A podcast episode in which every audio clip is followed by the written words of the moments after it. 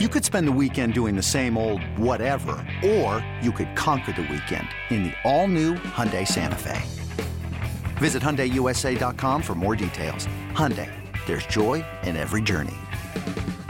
This episode is brought to you by Progressive Insurance. Whether you love true crime or comedy, celebrity interviews or news, you call the shots on what's in your podcast queue. And guess what?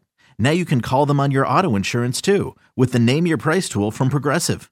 It works just the way it sounds. You tell Progressive how much you want to pay for car insurance, and they'll show you coverage options that fit your budget. Get your quote today at Progressive dot com to join the over twenty-eight million drivers who trust Progressive. Progressive Casualty Insurance Company and Affiliates. Price and coverage match limited by state law. Justin, we have a podcast. Diving, diving deep, deep, diving deep into all things Texas, both on and off the field. Here's Sean Pendergast and Pro Football Hall of Famer, the General, John McClain. Welcome, welcome to Utopia. Hey, everybody. Happy holidays. Merry Christmas. It is the Utopia Football Podcast, Week sixteen Preview Edition. We'll do our pregame six-pack here shortly on the Texans and the Titans in Nashville in what are going to be some pretty frigid temperatures, which will be the norm actually in the N F L in Week sixteen. Six different venues are going to have temperatures in the single digits. So it is a uh, it is a, a white Christmas uh, weekend of football around the N F L. We'll get to the Texans and the Titans shortly. We'll do a little For Real or Fugazi, as we always do on the third podcast each week. Uh, my name is Sean Pendergast, one half of Payne and Pendergast on Sports Radio six ten. Joined, as always, by my good friend, the Hall of Famer, and our senior Texans columnist at sports radio six ten dot com and gallery sports dot com as well, John McClain. And John, we got we have a couple things we need to get into before we get into Texans and Titans that I think are a little more pressing, and they both came down, I think, while most everybody was sleeping. One is a, a pretty amazing baseball story, and the other one is a sad and somewhat eerie story in football. Let's start with the football one, uh, out of respect to the great Franco Harris, who passes away at the age of seventy-two. Um, it was reported this morning, um, so p- passed away over the last day or so, which is is pretty crazy um, when you think about Uh, we're two days away from the fiftieth anniversary of the Immaculate Reception, which, of course, Franco Harris was the uh, signature part of that most famous play in N F L history. And the league and the Steelers were getting ready to celebrate that play and Franco Harris. There's a Football Life documentary coming out about the play in the next couple of days.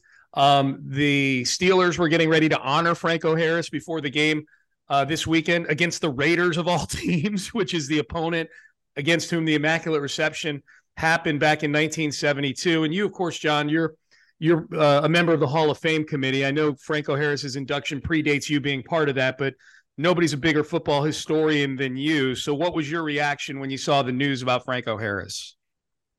First, I thought of the timing. The Football Life comes out Friday night, and I thought, you know, and I hadn't heard anything about him being in bad health. And his son told the Pittsburgh Post-Gazette that he died at home. So we don't know if he had an illness or he died in his sleep or what. But, boy, there's a lot of football fans, especially in uh, Pennsylvania, who are devastated because it caught everyone off guard. And as you mentioned, the fiftieth anniversary of the Immaculate Reception, named by Myron Cope, their longtime broadcaster, doing color.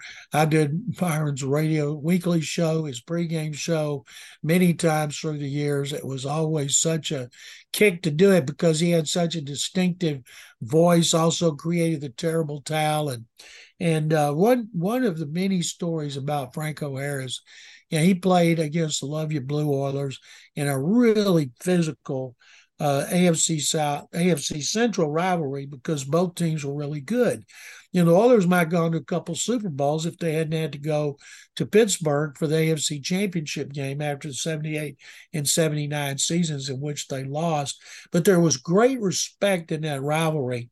And right before Robert Brazile, Doctor Doom, was uh, not was elected into the Pro Football Hall of Fame, Franco Harris came to Canton when we had a seniors meeting and spent two days with five of us on that committee. And he was such a strong proponent of Robert Brazile. You know, they played, Robert was a rookie in seventy-five, Franco seventy-two. So they played twice a season. They played playoff games.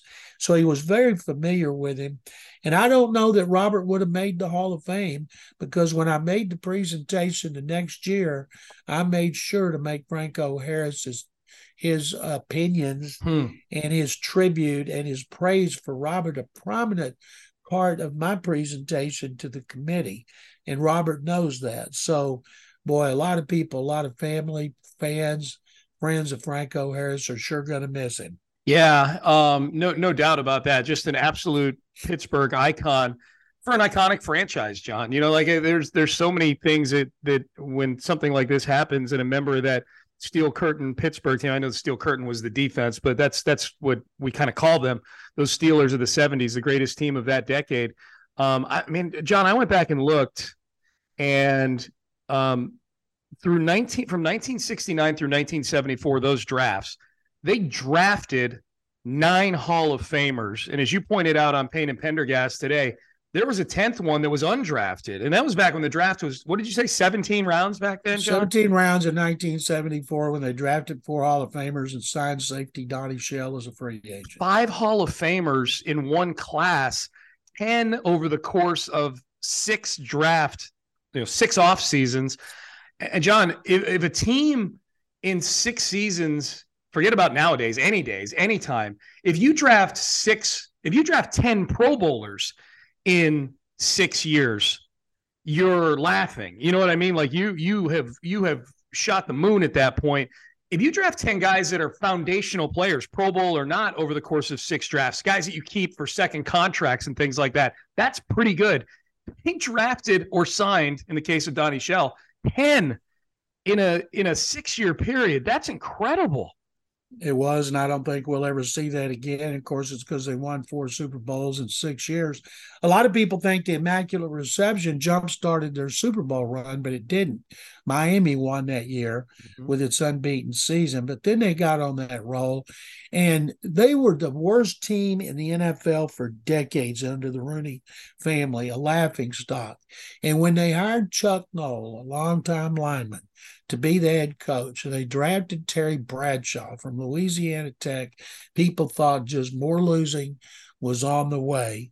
And then when they started adding those other pieces, it was amazing. To me, when you look at the Hall of Famers and what they accomplished, you know, they were much more dominant than the Patriots or the Cowboys or the Dolphins. But one thing they didn't have to deal with, I often wondered, if Chuck Noll had free agency, would he have kept Swan or Stallworth, yep. Lambert or Ham? He mm. never had to make those decisions, and they had those players for as long as they wanted them. Mm-hmm. And, boy, not only – you know, the N F L wasn't built around speed then. It was size, physicality. The rules were so much different. Mel Blount, Hall of Fame cornerback they had, was six three, and you don't see that anymore. But those teams were so physical, and they ran the ball, and Bradshaw threw it deep because he had a great arm and great wide receivers. And I don't know, I don't not say that.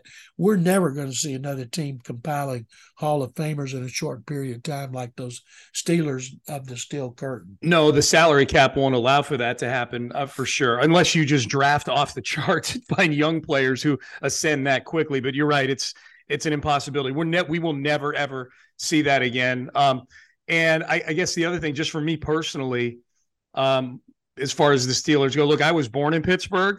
My first team, my first N F L team that I loved was the Steelers of the seventies. I was born in nineteen sixty-nine. So the only thing I remember about, I don't remember the Immaculate Reception other than my dad talking about it a few years into my fandom that I can remember. You know, the I've probably started my my my age of of self-realization that I can remember openly rooting for the Steelers was probably Super Bowl thirteen, the one where Jackie Smith dropped the touchdown pass in the back of the end zone against the Cowboys. Um, but that was, for me personally, John, that was the first team as a kid that I really felt acutely, not just the joy of winning championships, but the um, the disappointment or the despair of watching your team age and getting older. Like that was the first team that I ever rooted for that got old on me. You know, that, oh my God, Terry Bradshaw blew out his elbow. He's done. Franco Harris is playing for the Seahawks now? What the hell is going on? Who is this Bubby Brister or Mark Malone that's coming in and replacing these guys? Like, when you're nine and ten years old, you think they're superheroes and they're going to play forever. And so when I think of the Steelers, I get a lot of emotions, especially about Franco Harris today because of his passing. But that, for me personally, like, that was the first team I really ever loved and rooted for and experienced the whole arc that you get with a team. And, and to your point, they kept that whole team together. Like, if they had all aged and retired, scattered around for different teams. But by and large, you know, people forget Franco played for the Seahawks for one year. By and large, they're, they're you know, they're all, say by and large, like practically all of them, Mike Webster and, and, and Mel Blount and Terry Bradshaw and, the, you know, Stallworth and Swan, Steelers for life, man. They uh, they were a class act too. Not they they had a great rivalry. In fact, Franco told me, he said, our toughest rivalry was the with the Oilers, not the Raiders. He mm-hmm. said the Raiders was the dirtiest.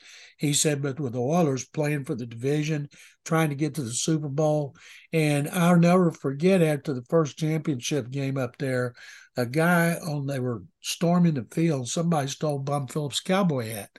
And one of the Steelers, I think it's Jack Lambert, went and got it back. The next year, somebody stole Bum's cowboy hat. They couldn't get the guy, so Bum received like four hundred cowboy hats in the mail from Steelers fans that that uh, sent him to the Oiler offices, and he donated. And there was a year before that, before the Love Ya Blue Oilers, the Bengals, uh, to to win the A F C Central, the Bengals needed to beat the Oilers. And if the Bengals lost to the Oilers, the Steelers won the division. And the Oilers beat them under Bum Phillips. Mm-hmm. And one of the things the Steelers did, they sent everybody in the organization, top to bottom, briefcases made out of football, you know, pigskin, monogram. And boy, it was weird seeing all those Oilers carrying the exact same briefcase for about two years. That's wild. That's that's that's crazy. Um, are they the model franchise, John, the Steelers? I think the way they went about it, the Rooney showed patience with Chuck Noll. They showed patience with Bradshaw. You know, Joe Gilliam was starting games when Bradshaw got benched because Terry struggled on a bad team, and he had come from a small college. And the only Steeler I think who will have his death will have a bigger impact will be Terry Bradshaw, their quarterback who led them to the four Super Bowls and threw the pass for the Immaculate Reception. He had a love-hate relationship with Chuck Noll. He also had a love-hate relationship with Pittsburgh and didn't go back for a long time. Then he did when Mike Webster went in the Hall of Fame. But when Terry goes, that one is going to hit them even harder. And Joe Green will too. You know, yep. Joe was the cornerstone from North Texas. And Joe, who lives in Duncanville, comes to Houston a lot because he's a member of the Gridiron Legends of Texas. And Joe's married to Kenny Houston's sister-in-law. And so he spends a lot of time here. And when Joe dies, his will also have a humongous impact. And I'll tell you a quick story about Joe Green. I started to tweet this and everything. Now, I know Joe a little, but not well enough to do this. When Robert Brazile went to the Hall of Fame, they honored him uh, at the Improv. And there were all these ex-Oilers from the Love Ya Blue era. And Joe Green, and they were all wearing their, their Hall of Fame jackets. And Joe was sitting there with Kenny and some other Oilers with their wives at a table. So they started playing the song, Houston Oilers Number One. And so all the fans there, there were about five hundred people there, and the Oilers were stomping their foot, clapping their hands. And I looked over and I told my wife, Carol, look at Joe Green singing Houston Oilers Number One, clapping his hands and stomping his foot. I ought to take a picture of that and tweet it. She said, you better think twice before you do that. So I didn't. I wisely, I did not do it.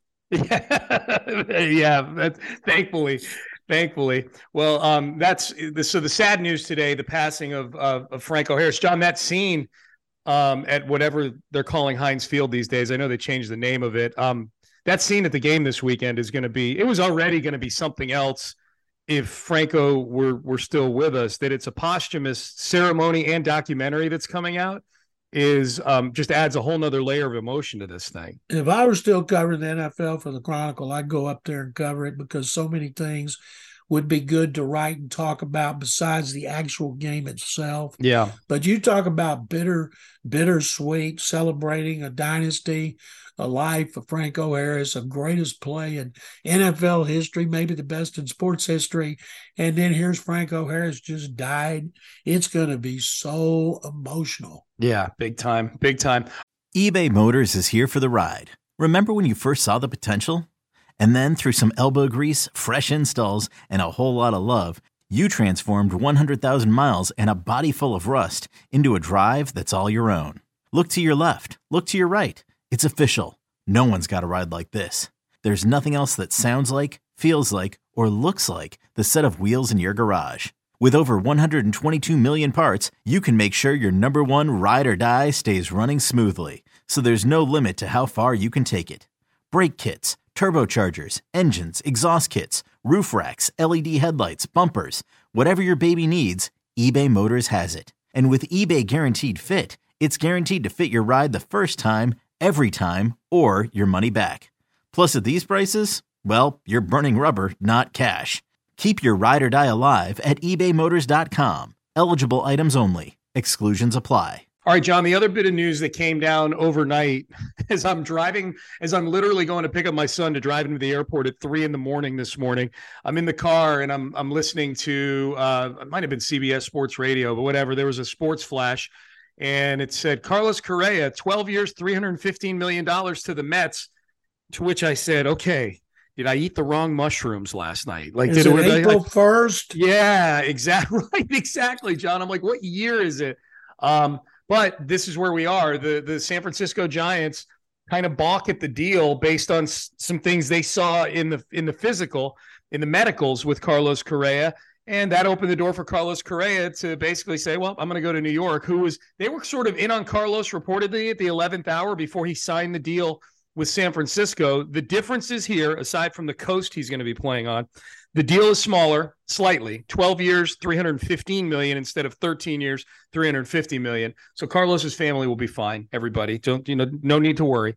Um, the, the big thing is he's going to be playing third base for the New York Mets, which I found interesting. I guess just your thoughts on the Carlos Correa story. I'm like you. When I got up, I saw it. John Heyman, the New York Post, had a story yesterday with the Mets owner, Steve Cohen, talking about how he really wanted to get Correa as kind of the cherry on top of the sundae, but he signed, you know, he signed with the Giants. Nobody thought there was going to be anything wrong.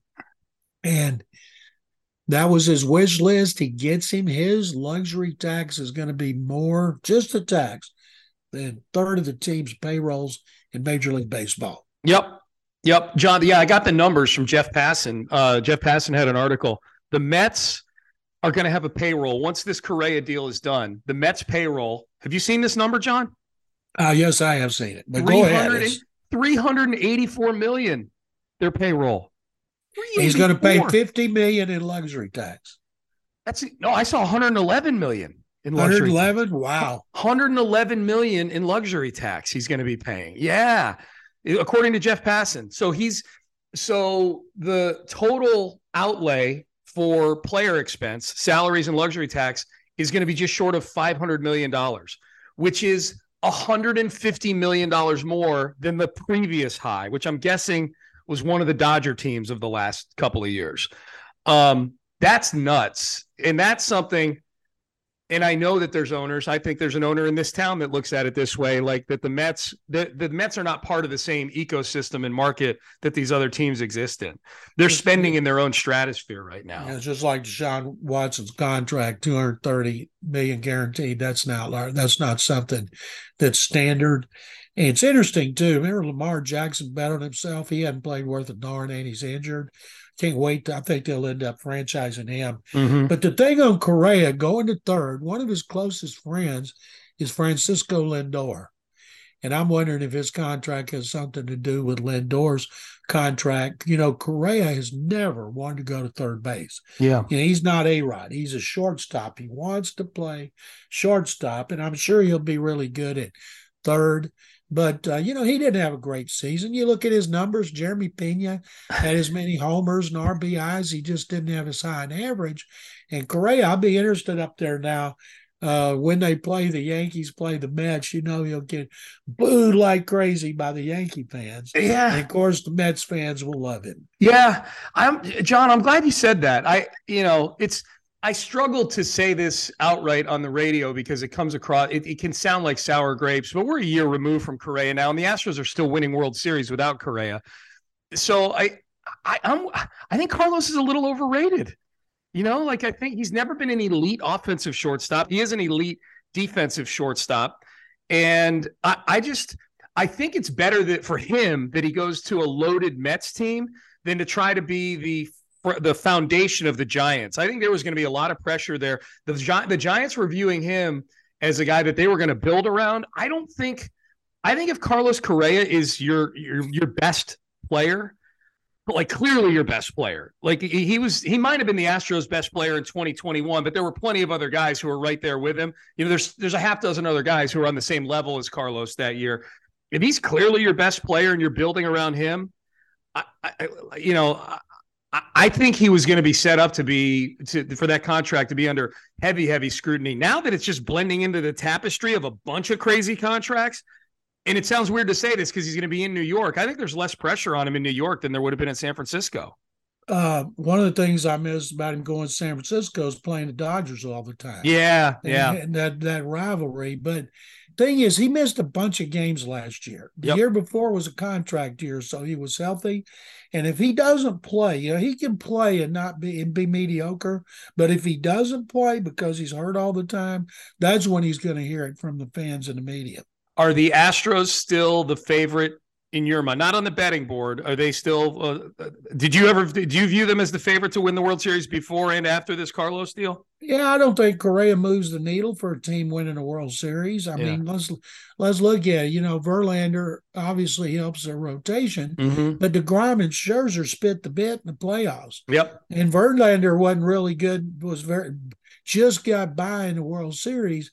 And when you spend that kind of money, there's only one thing you can do to make it worthwhile, which is win a World Series. Now, yep. maybe if they'd lost the World Series, but the Mets were like, they they were a huge disappointment in the playoffs. And that's the thing, John. They're in a division, like the Astros are in a division where they can feel pretty safe that even if they take a few steps backwards talent-wise, they're still going to win the division. I know Seattle's coming, and they're a good team. Um, but the Astros are still a clear-cut favorite in the division. The Mets, and maybe this is why they're one of the reasons they're doing this, is so they, they can actually win the division and not get stuck playing a wild card series. Uh, you know, be one of the top two seeds instead of have you know losing two out of three to to some other wild card team. But man, they're in a division where Philly went to the World Series last year. Atlanta went to the World Series the year before, and they're still a really, really good. Both those teams are still really, really good, and the Phillies made moves. They signed Trey Turner this offseason. You know, the, the Phillies aren't afraid to spend money, maybe not Mets money, but they're, you know, they'll they'll always have a, a good roster. Um, I mean, there's a chance they're spending almost four hundred million dollars on salary to finish third in their division this year. I think that Jim Crane, uh, he told us publicly he wanted a couple of bats. He's got one bat. Jose Abreu. I'm still hoping they will trade for a center fielder like Brian Reynolds of the Pirates, who's under control for three more years and wants out. And don't give them anybody on the current roster. Give them young guys who are in the minors, mid-level, whatever, and get a center fielder. And I don't know what they're going to do for a backup catcher. Maybe they're going to go with Corey Lee and that other young guy behind Maldi. But, uh, you know, you have faith in what they do based on how it worked out with Pena. But because of their pitching staff, best bullpen in baseball, six deep starters, they still got to be the favorite. They got to be the favorite. And look, they're this, you know, this time of year is not the only market to improve your team. You know, the Astros are very, very adept and have been adept at improving their team in season. So I like the backup catcher thing. I, yeah, I'm disappointed in that. I would love to have seen Vasquez come back. But they picked up Vasquez at the trade deadline for a couple prospects. You know what I mean? Like they're they, they that that market will be there. The center field thing, I'm with you. If they can find a difference maker in center field, no disrespect to Chaz McCormick, that would be um, that would be awfully nice. But yeah, that's uh, I think early June is when the uh, Mets are coming to town. So that you, that, that already has its juice with Verlander and Correa. Now. Can you imagine when if you have Alvarez and left, Tucker and right? They've outlawed the shift. I saw a stat this week that the Astros lost more hits to the shift than any team in baseball. And I'll bet you Tucker and Alvarez uh, were most of them. Yep. And then if they get a legitimate center fielder, and you got Brantley as the D H, and uh, uh, and then you got that infield. That is, boy, there would be no weak links, no automatic outs under Maldonado. Nope. Nope. Yeah. It'd be amazing. It's going to be fun. Either way, I mean, even if they don't make the move for a center fielder, that one through six is a pretty sporty one through six. I mean, those are, those are six really, really productive, professional, like just, I say one through seven, really, now that they're bringing Brantley back too. You know, that's, that's, that's, uh, yeah, they go get a center fielder, John. There, other than catcher, there's not an easy out in the lineup. That would be uh, something else. I'll tell you what they don't have. They don't have a Diaz or a Gonzalez who can play multiple positions and start at any time. There's got to be somebody out there. I didn't know who, who Almeida's Diaz was. Yeah. And I wonder if he hadn't stunk it up so bad in the playoffs, if he would have, if they would have brought him back, although he ended up getting, what, six million dollars a year from the A's? Oh, did he? I, I yeah, it was that. An unbelievable contract. Oh, that, wow, that, was, that he was, I think that's what it was, two-year ah. deal. Yeah. And uh, it was something, you know, for somebody to sign with the A's, it's got to be money because they're by far the worst team. But they do have to get somebody that can come in and start at just about any position other than catcher, which is something Diaz did a really good job of. And he was a pretty good hitter until he got to the postseason. Yeah, they, yeah, he did sign with the A's. Uh I got to look and see what the money was on that. If there, see if, if it was six million dollars a year. Let's see. No, it's more. fourteen and a half million dollars. Oh, my years. Goodness. Hey, John. His agent, you talk, we talking about Scott Boras, whoever his agent is, did the best job of negotiating in the offseason. John, the A's paying someone seven million dollars a year. He's going to be an everyday player for them. He's, he, well, it shouldn't be too difficult. No, no, to crack that lineup. Oh, I hadn't even seen that. That flew under the radar for me. Well, I guess Yuli's still out there. They do have Mauricio Dubon. I'm not saying Dubon's anything great, but he, you know, he, he's got some utility aspects to him. But, yeah, that – finding somebody who's got a, maybe a more capable bat than Dubon would be good. Hey, it's Kaylee Cuoco for Priceline. Ready to go to your happy place for a happy price? Well, why didn't you say so? Just download the Priceline app right now and save up to sixty percent on hotels. So whether it's Cousin Kevin's Kazoo Concert in Kansas City, go Kevin, or Becky's Bachelorette Bash in Bermuda, you never have to miss a trip ever again. So download the Priceline app today. Your savings are waiting. Go to your happy place for a happy price. Go to your happy price, Priceline. All right, so John, let's get to it here. We've got two more things we got to accomplish. We got to do a pregame six-pack on the Texans and the Titans. We got to do a little for real or fugazi on N F L and other topics. So let's get right to it. Texans, Titans, as far as the back the backstory on this game, it's looking like Ryan Tannehill is going to miss this game. He did not practice on Wednesday. Um, he he suffered a nasty ankle injury in that loss to the Chargers where he was carted off the field, um, came back in that game, but he's clearly gimpy. The spread is down to four and a half. It was seven earlier this week when Tannehill had not been announced as being doubtful or out for this game. Titans minus four and a half. This is as tight a road spread as the Texans have had in a long, long time. Before we get into the pregame six-pack, is there anything that's do, does the do the results over the last two weeks with the Texans, where it's been close but no cigar, does that give you confidence that they can play the Titans close this week? We'll do a, an actual prediction later, but what are your general feelings on this game before we get into the pregame six-pack?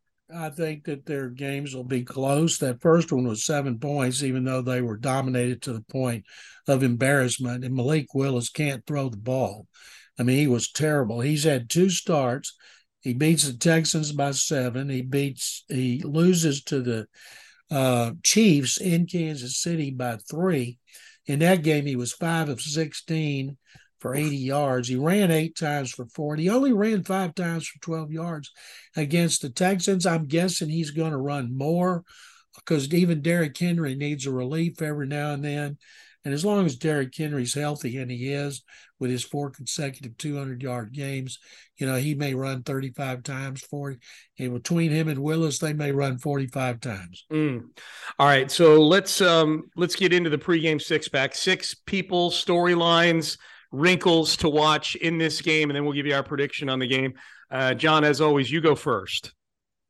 A key player, okay, when the Texans get to Nashville on Friday, it's supposed to be in single digits, the low. And then when they kick off, it's going to be in the teens, and then in the high is supposed to get up to twenty-three, but it's going to be cold. And you're going to have to, you're going to have to run the ball. And think about it. The Titans have Derrick Henry, and the Texans should have Royce Freeman.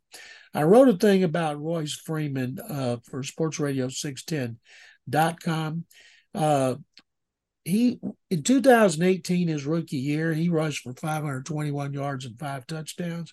Next year, he didn't start any for the Broncos, but he ran for four ninety-six and three. He also caught forty-three passes. Now, Uh, his last last year, he was on the practice squad of the Panthers and the Texans. He actually got thirty-five carries for the Texans, ninety-two yards, two point six average. He was by far the best runner on the team against the Chiefs. We all mm-hmm. saw it. Oh, yeah. If Pep Hamilton doesn't give him his first start since his rookie year of two thousand eighteen, there should be an investigation. And uh, give Royce Freeman fifteen, twenty carries and see what he can do. Okay, so there should be an investigation, and we can put it on the long list of things that Pep Hamilton needs to be investigated for this season as the O C of the Texans. Absolutely. I, I feel like they're I, I, if, if we're investigating Pep Hamilton for everything questionable that he's done, I feel like we've got like one of those backlogs like the New York Police Department has where, you know, the case just sits there for a while because they've got so many cases that they're investigating right now. I'm like, oh, yeah. I mean, we're still working on Burkhead getting nineteen touches in week one. Are you go? We got we got to do a week sixteen investigation right now. Um, Law and Order starring Pep Hamilton. Law and Order P H. Yes.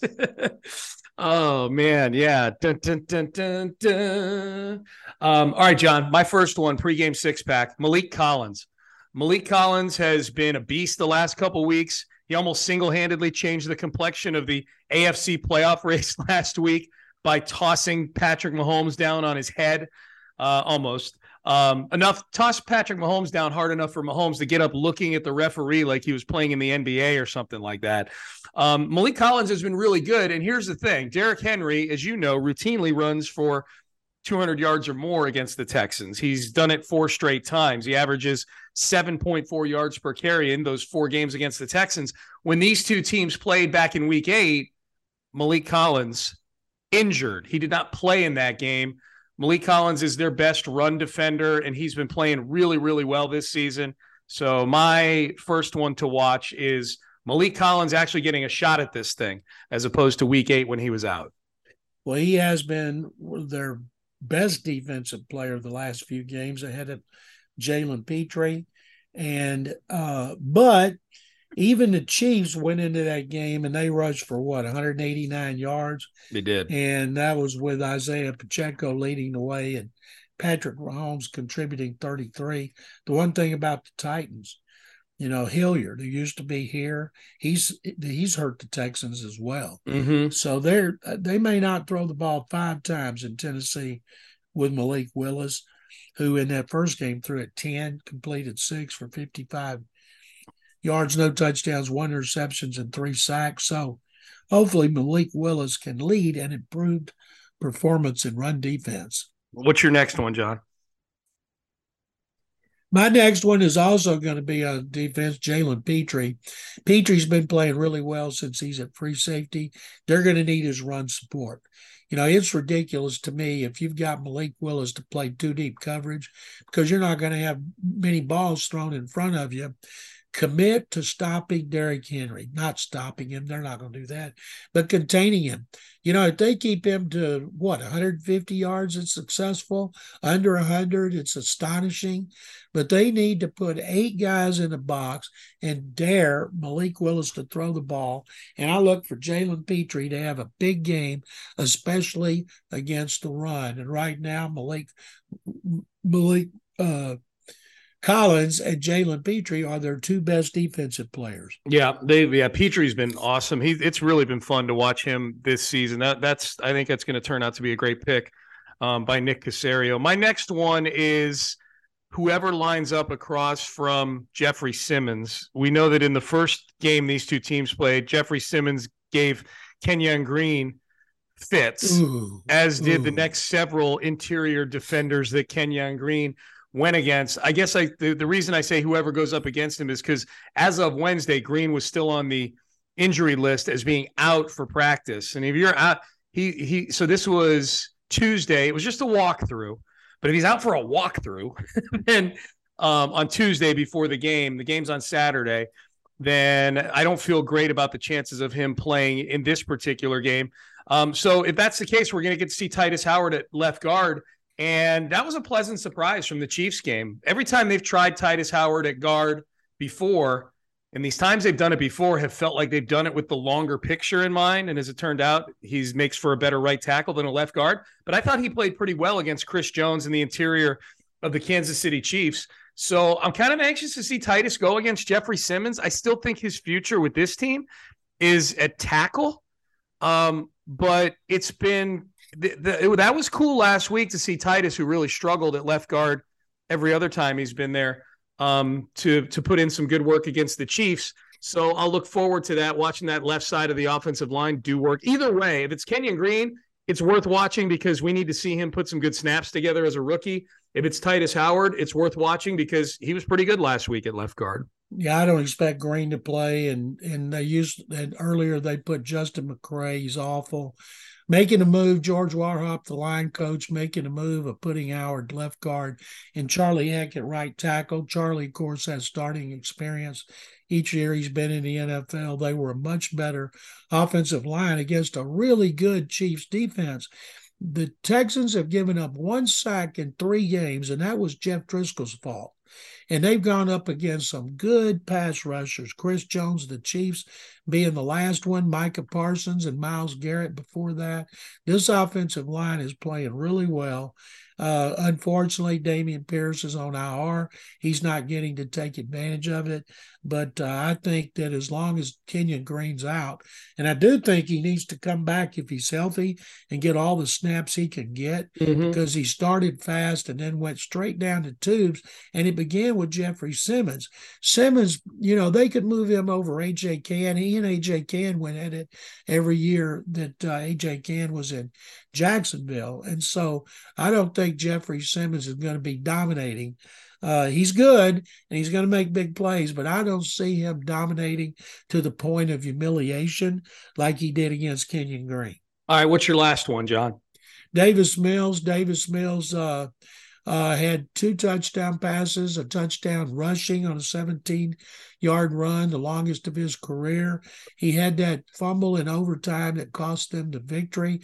I've watched that multiple times. He was not carrying the ball the right way for anybody, not just a quarterback, and he can't do it. That would have been, even though not yardage-wise, because he didn't throw much, he completed fifty percent, but productivity, that was the best. The Titans are beatable. They've lost four games in a row. They got injuries on both sides of the ball. Both out, both their lines are injuries. So Davis Mills needs to play a turnover-free game. Yep, and I'll I'll build off of that, John. If, if Davis Mills plays a turnover-free game, when they put the ball in his hands and he's going to throw, and he's going to they're he's going to have to throw in this game for for for them to win. Because I you know while I like Royce Freeman too, he did some nice things last week. My guess is they're going to find themselves it's third and medium to long situations, and Davis Mills is going to have to make a play. Um, I'm going to bundle Chris Moore and Amari Rodgers together and see if they can continue to build on some of the things that that they did. Chris Moore's been fun to watch these last couple of weeks. Watch him, you know, especially with Brandon Cooks and Nico Collins. Brandon Cooks limited with the calf on the injury report. I'm not expecting him to play ever again as a Houston Texan. Um, and then Nico Collins still out, according to Wednesday, or, uh, I say I keep saying Wednesday. It's Tuesday's injury report because everything's pushed up a day because of of uh, of, of Saturday. Um, you and I are recording this on Wednesday before the Wednesday injury report comes out, and my guess is not much changes with these guys who are who were out yesterday for a walkthrough. But we'll see. Um, so mine are the the the wide receivers that have had to kind of pick up the slack in the absence of Collins and Cooks, because I think both of them are guys that uh, could crack this rotation next year, even if they go and draft a wide receiver or two, because um, Cooks isn't going to be around anymore. Hopefully Collins is healthy. Uh, but Moore's done some good things, and Amari Rodgers is still only in year two of his rookie deal. So it makes sense to bring him back. He's still cheap labor for this team. And to remind people, the reason he was cut by Green Bay was because he fumbled on punt return. Yeah, just don't and put him back there to return punts. They don't need him to return fumbles here. I mean, punts, and let him play in the slot. And I agree on Chris Moore. They need Nico Collins to come back. Yeah. Nico's been hurt too much. You know, yep. They're going to need to get a big play receiver in the offseason. And but Nico could sure solve a problem, but he's had injuries both years. He needs to come back and he needs to play. I don't care if it's just the last game against the Colts.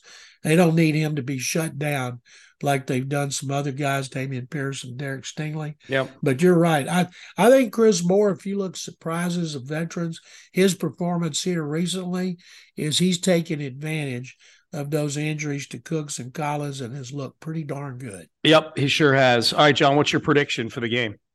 I'm going to pick the Titans win this game sixteen to thirteen. sixteen thirteen. I got Texans twenty, Titans nineteen. I'm picking the upset, Ooh, John. Oh, wow. I'm, I'm picking the upset. Let's see what happens. But you and I well, both. They won up there last year. You and I both have the Texans covering the spread at the very least. So. I'm pretty sure that Malik Willis is not going to throw four interceptions like uh, like uh, Ryan Tannehill did up John, there last year. Malik Willis might not throw four passes in this game. That's the way Mike Vrabel loves it. He did. He sure did the first time these two teams played, and it was not six degrees the first time these two teams played, like it's going to be or whatever, nine degrees, whatever it's going to be. When you need mealtime inspiration, it's worth shopping Kroger, where you'll find over thirty thousand mouthwatering choices that excite your inner foodie. And no matter what tasty choice you make, you'll enjoy our everyday low prices, plus extra ways to save, like digital coupons worth over six hundred dollars each week. You can also save up to one dollar off per gallon at the pump with fuel points. More savings and more inspiring flavors make shopping Kroger worth it every time. Kroger, fresh for everyone. Fuel restrictions apply. All right, John, you ready to do a few uh, rapid fire for real or fugazis? I'm always ready. All right, so for real or fugazi, for those of you new to the podcast, I've got some sentences here. I've got some statements that I'm making, and John McClain says that uh, he either agrees, says though that is for real, or if it's something that he disagrees with, he says that it is. Or it's fugazi. Fugazi, yes. Thank you very much. All right, um, so let's uh, let's let's start with the. Uh, the N F L ones first. Um, John, the Texans sent an email out to their fans, including my wife, who's a season ticket holder, soliciting season ticket sales.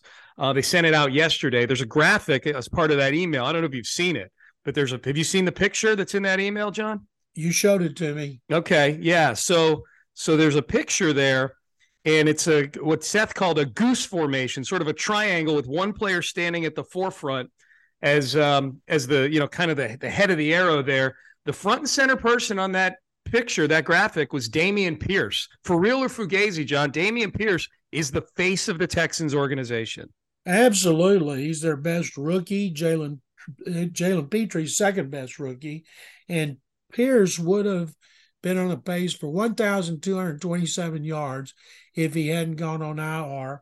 And because he's also got a great personality and the media loves him and gives him a lot of attention, and he's going to get more in the offseason and training camp, I think, absolutely. Now, the number one pick, if he's a quarterback, he's going to be the franchise, but not when it comes to selling tickets this next season. No doubt. I thought the same thing. I'm like, man, this picture is awesome. It's really cool to see Damian Pierce getting that kind of love. He had Stingley and Petrie flanked on either side of him. So the front three guys in there were the three most prominent rookies in this class, I would say. And before you go, well, Christian Harris has been good. What about Kenyon Green? They were both in the picture as well. They were a little further back in the picture.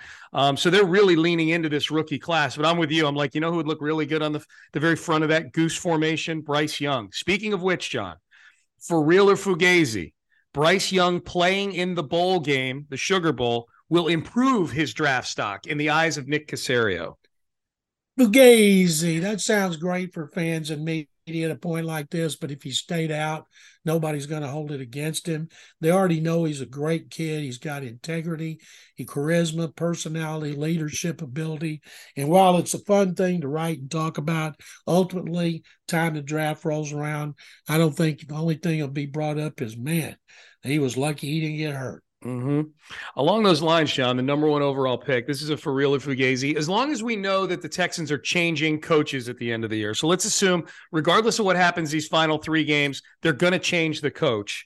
Sweeping the final three games against Tennessee, Jacksonville, and Indianapolis, and winding up with the number two overall pick would be better than losing all three and winding up with the number one overall pick. For real or fugazi? Uh, I'm... Um...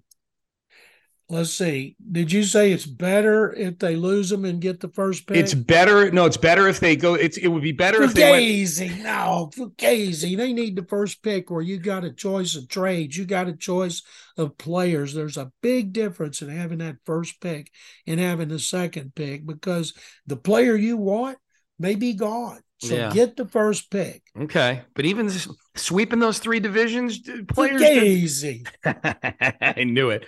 Uh, John, for real or fugazi, the Drizzy Cat is dead. Fugazi. I think Pep Hamilton thinks it's creative. I think he'll still do it.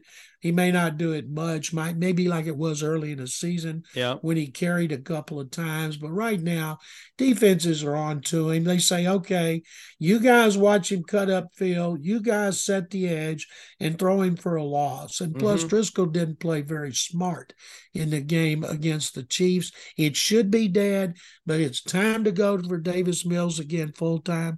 But I don't think Pep Hamilton will. I think we'll see more of Driscoll, just not as much. Yeah, yeah, maybe very specific situations as opposed to coming in to begin a series on first and ten or something like that. Ugh. Yeah, I agreed. Uh, um, all right, John. Um, the Lions are seven and seven. The Packers are six and eight. They play each other in Week eighteen.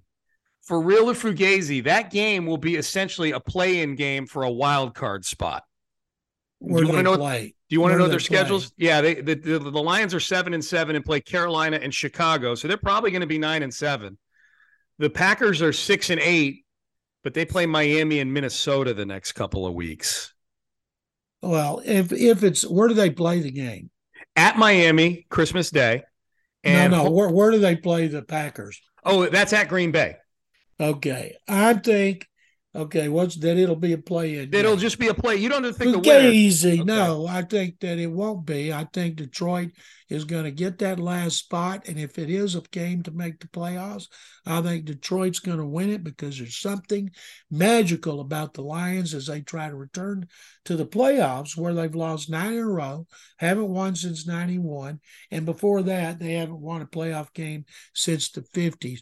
Who doesn't love the Lions? I love the Lions. And look, and Aaron Rodgers can be insufferable, but as someone who likes watching good football in the playoffs, I, you know, Aaron Rodgers is obviously very watchable. That would be something else. If they're six and eight right now, um, you know, they won that game on Monday night uh, at Miami, home for Minnesota, and then home for the Lions. I mean, those are three teams that are Miami's been a little off kilter lately, but those are, you know, those are three teams that are in the playoff mix. If the Packers ran the table to get to nine and eight and make the postseason, that'd be kind of fun, actually. But I'm with you. I like the Lions. The Lions are fun. That'd be a great story. I love yeah. any game at this time of year in Lambeau Field. No so doubt. Win- no doubt. A winter wonderland. And I hope that that happens because, man, it would put so much interest on that, la- that last game. And some of these races may be over. Yeah, absolutely. All right, um, for real or fugazi, it looks like Gardner Minshew is going to get a chance to start this weekend, John, against the Cowboys. For real or fugazi, Gardner Minshew will be a starting quarterback in the N F L somewhere next season. Fugazi. He's a career backup, just like Cooper Rush, even though he played at Jacksonville. And he had some good games at Jacksonville, but I think most people would view him as a as a – A, a good backup quarterback. He could be a, what if he were a bridge guy? What if instead of using the number one overall pick on a quarterback, they used it on uh, anybody? Will Anderson. Fugazi, you're talking about the Texans? Minshew, bridge quarterback, with John. Minshew is a bridge. Oh, draft, draft Will Levis with the, draft Will Levis with the thirteenth pick. Tony Soprano needs to take you out back and whip your ass. I just like hearing you say fugazi. Um, all right, John. For real or fugazi? I'm just going to say, for the Immaculate Reception, was it for real or was it fugazi? Should it have, should was it a legal play? Should it? Because Raider fans everywhere have been squawking for fifty years about how Um, it, it was a Fugazi play. What's your opinion? Is the Immaculate Reception for real or Fugazi? It was for real. When you watch the end zone and you put it in super slow motion, to me, you can see the ball hit Tatum in the chest, not Frenchie Fuquay in the helmet without hitting uh, uh, Tatum as well. Yeah, and we should point out, a lot of our listeners may not know that back then, if it had hit Fuquay, the Steelers running back who the ball was intended for, then by rule, Franco Harris would not have been allowed to catch the football, right? Right. It's yeah. it's amazing to me the big plays the Raiders have been involved in games, the Heidi game in nineteen sixty-eight, the Tuck game, yep. this last un- extraordinary finish that we'll never see again, the Raiders and the Patriots. Yeah. And, and in that one, in the Immaculate Reception, Kenny Stabler had just run for a touchdown. Everybody thought the game was over. And I often wondered, why in the hell did they have a rule that two guys couldn't touch the ball Uh, consecutively without yeah. a defensive player touching it? And they got rid of it shortly after that. But I never wondered what the mindset was of a rule like that. But uh, I've watched it so many times, and I'm going to watch the football life on the Immaculate oh, I can't wait. Reception and Franco Harris again, even though I've been seeing it since it happened in nineteen seventy-two when I was a freshman in college. Can't wait for that. All right, last one, John. Carlos Correa, as we talked about earlier, signs a twelve-year, three hundred fifteen million dollars deal with the New York Mets. For real or Fugazi, moving Carlos Correa to third base is the right move for his future and thus the right move for the Mets. Fugazi. He's only doing it because they got Francisco Lindor, his close friend, at short. He's never wanted to go to third. He's always said he's a shortstop, and he might be better than Lindor, but he's only doing it for the money, and I don't blame him. I love Correa.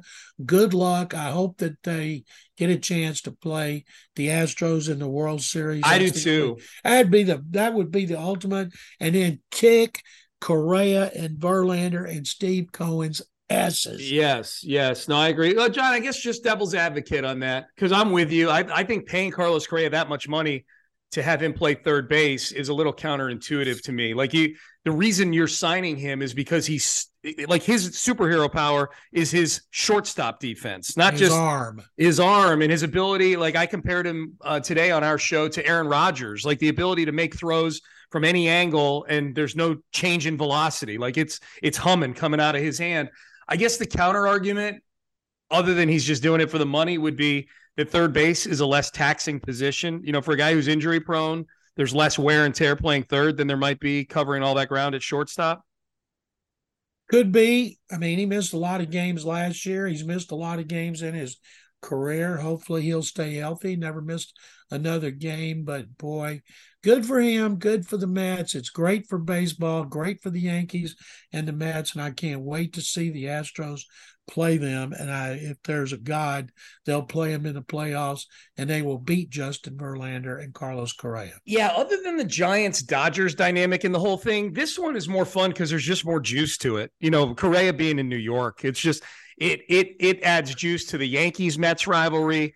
Um, it adds juice to the National League East, which I think is a is a really compelling division. The last two World Great Series division. teams, Great. yeah, yeah, have come from have come from that division. And I, I think it'd be I think a World Series involving the Mets, once the Astros get to the World Series again, is a much more compelling watch than if they were playing the Giants with Carlos Correa, because you got Verlander oh. and Correa as part of it. Absolutely. Bring on spring training. No doubt. No doubt. John, what do you got going on this holiday season? I have on sports radio six ten dot com a uh, column about uh, how much this means to Tennessee, the weather, the running games, about Royce Freeman needs to start. And then I'm going to have a column on uh for uh, gallery sports dot com, that if this were the Wild West, Derrick Henry's picture would be drawn on wanted posters all over the Houston area. I love that. I love that. Good stuff. Another day is here, and you're ready for it. What to wear? Check. Breakfast, lunch, and dinner? Check. Planning for what's next and how to save for it? That's where Bank of America can help. For your financial to-dos, Bank of America has experts ready to help get you closer to your goals. Get started at one of our local financial centers or twenty-four seven in our mobile banking app. Find a location near you at bankofamerica.com slash talk to us. What would you like the power to do? Mobile banking requires downloading the app and is only available for select devices. Message and data rates may apply. Bank of America N A, member F D I C. Um, all right, we got to big, give a big thanks to uh, Figgy Fig for getting this podcast out to all of you. Big thanks to all of you for listening. Um, you know, if you're looking for a New Year's resolution or a holiday initiative, telling friends about the Utopia Football podcast would be just a delightful one. Um, let them know how much you enjoy it. Subscribe, hit that subscribe button so that you don't have to do anything to get this podcast. It just winds up on your phone or uh, downloads automatically to your computer or wherever you get your podcasts. It's, it's that easy. And if you are so inclined, if you feel like we're doing a good job, tell us so. Give us a five-star review wherever you get your podcast. John, a very Merry Christmas to you and Carol and, uh, And uh, to, to many more episodes of this podcast. You and I will not be doing one following the Titans game just because it's Christmas Eve night, Christmas Day the next day, and then off on Monday. So we're going to take a one podcast hiatus unless something super crazy and silly happens. Lovie Smith gets fired on Christmas Day or something like that. Then we'll do an emergency episode. But barring what that, if the we... Texans win a game? Then are we going to do one? I already predicted that. So if, if I'm predicting it, obviously I would have scheduled a podcast because I always think I'm going to be right, even though I'm rarely right. Um, so, um, so ninety-five percent there will be no Monday episode. So be warned about that, but there will be a mailbag episode next week. H O U mailbag at gmail dot com is how you can send us emails. We've been getting a ton of great emails. Um, be part of the, the emailing the show crowd. It's been growing more and more each week. So we love that. Um, John, Merry Christmas to you and to Carol. Always enjoy working with you, whether it's this podcast or on, on the radio station on Sports Radio six ten. I always enjoy it. Sean, thank you very much. Merry Christmas and happy holidays to you and Amy and your families and to all of our listeners. Absolutely. Ho- Merry Christmas, happy holidays to all of you out there listening. For the Hall of Famer, John McClain, I am Sean Pendergast. We are out of time. Thank you very much for listening. We will be back next week uh, with the Week seventeen content. Enjoy the holidays, everybody.